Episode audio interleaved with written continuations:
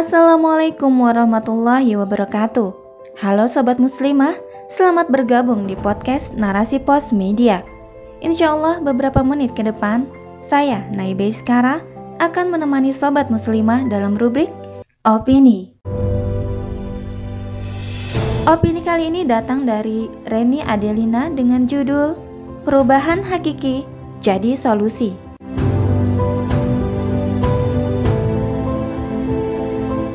Pada 10 Agustus 2021 atau 1 Muharram 1443 Hijriah menandakan peringatan Tahun Baru Islam.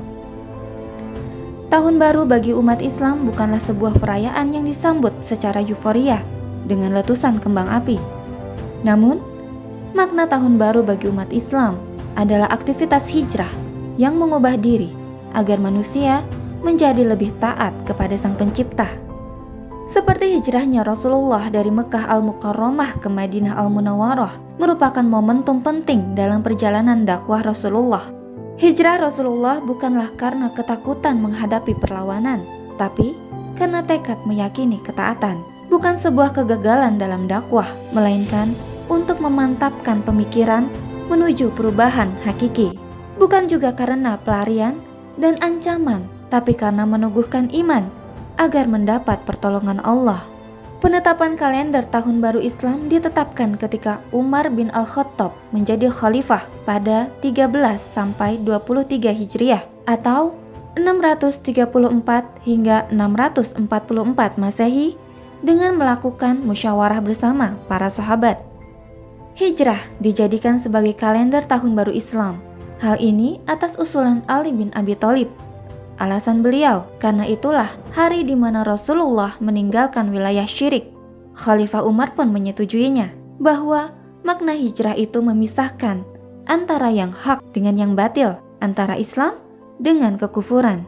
Para sahabat memahami dan menetapkan satu Muharram sebagai hari pertama di tahun baru yang merupakan hari kemenangan yang mereka dapatkan pada Bayat Aqobah yang kedua. Bayat yang menandai penyerahan kekuasaan dari kaum Ansor kepada Rasulullah.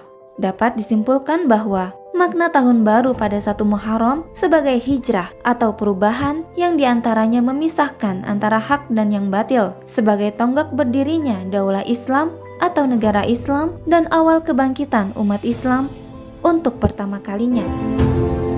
Makna hijrah yang sesungguhnya Hijrah secara bahasa berasal dari bahasa Arab yaitu hajaro yang artinya meninggalkan suatu tempat menuju tempat yang lain. Sedangkan secara syar'i merujuk kepada para fukaha. Salah satunya Syekh Taqiyuddin An-Nabhani mendefinisikan hijrah yakni keluar dari Darul Kufur menuju Darul Islam dalam kitab yang berjudul As-Saksiyah Al-Islamiyah.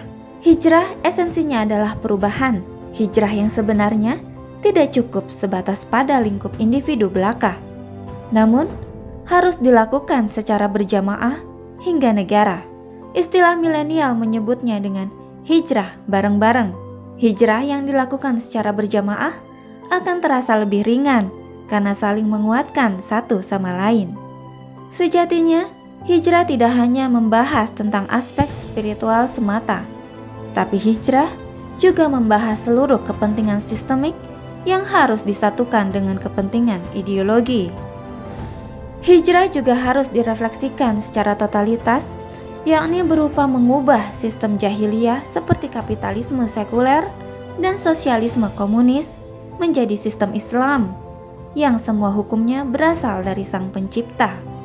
Sudah saatnya momentum Tahun Baru Islam dijadikan sebagai momentum perubahan hakiki, meninggalkan sistem kufur menuju sistem Islam perpindahan dari masyarakat jahiliyah menjadi khairu ummah, dari perilaku maksiat menjadi taat, juga perpindahan dari masyarakat terpecah belah karena adanya kabilah-kabilah menjadi umat yang satu umatan wahidah.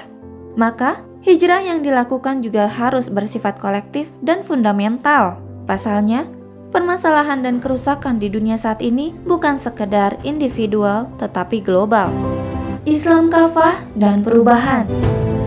Melihat permasalahan yang semakin kompleks dalam kehidupan, tentu hal ini menunjukkan bahwa sistem yang dianut saat ini tak mampu memberikan solusi terbaik untuk umat.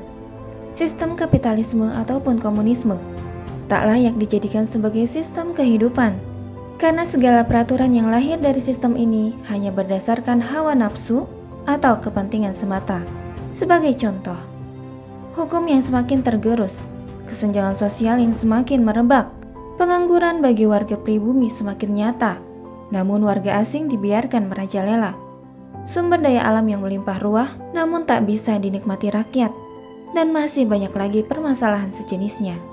Apalagi dalam kondisi wabah yang belum kelar, varian virus baru semakin menyebar.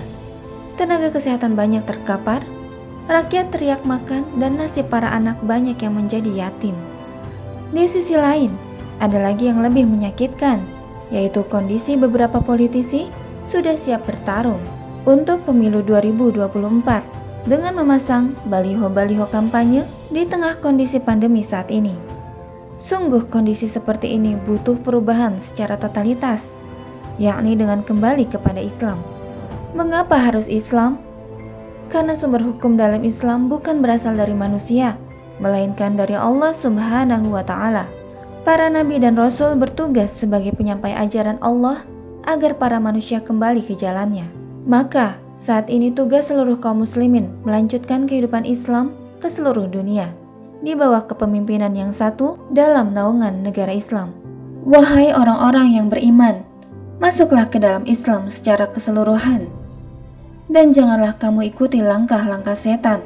Sungguh, ia musuh yang nyata bagimu. Quran Surat Al-Baqarah ayat 208 Kafah artinya menyeluruh, tanpa kecuali. Islam kafah bermakna menerapkan seluruh ajaran Islam atau syariat Islam secara menyeluruh, baik dari individu maupun negara.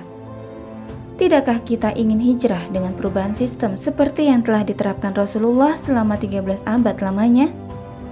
Wallahu a'lam. Baik sahabat muslimah, semoga apa yang disampaikan tadi dapat menambah wawasan politik dan keumatan kita.